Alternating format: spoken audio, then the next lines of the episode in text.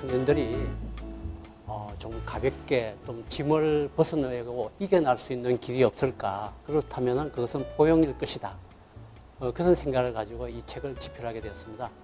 사회가 강압적이다 보니까 일자리가 척박해지고 사라지고 일자리를 잃지 말아야 되겠다는 것에 어, 집중하게 되죠.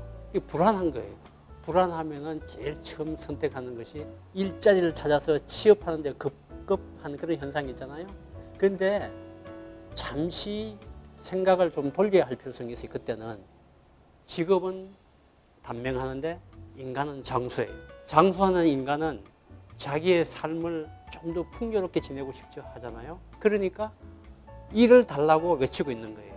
오로지 할 수 있는 답이라는 것은 자신의 일이 있는 거예요. 자신의 일에 있기 때문에 자신이 있어요. 자신감이 있고 자존감이 있는 거예요. 내가 좋아하는 일, 내가 행복한 일을 한다면 그 사람은 행복, 행복한 사람이에요. 우리 사회가 굉장히 강압적이지만은 좀 포용으로 갔으면 좋겠어요. 개인도 포용을, 포용을 해야 되겠지만 사회도 포용해야 되겠지 않습니까? 근데 그 중에서도 가장 최고의 포용은요, 개인이 자기 스스로를 포용하는 길이에요. 그 포용은 자신의 일을 찾아가는 것입니다. 자신의 일을 찾자. 이렇게 말씀드리고 싶습니다. 오늘 방송 좋았나요? 방송에 대한 응원 이렇게 표현해 주세요. 다운로드하기, 댓글 달기, 구독하기, 하트 주기. 더 좋은 방송을 위해 응원해 주세요.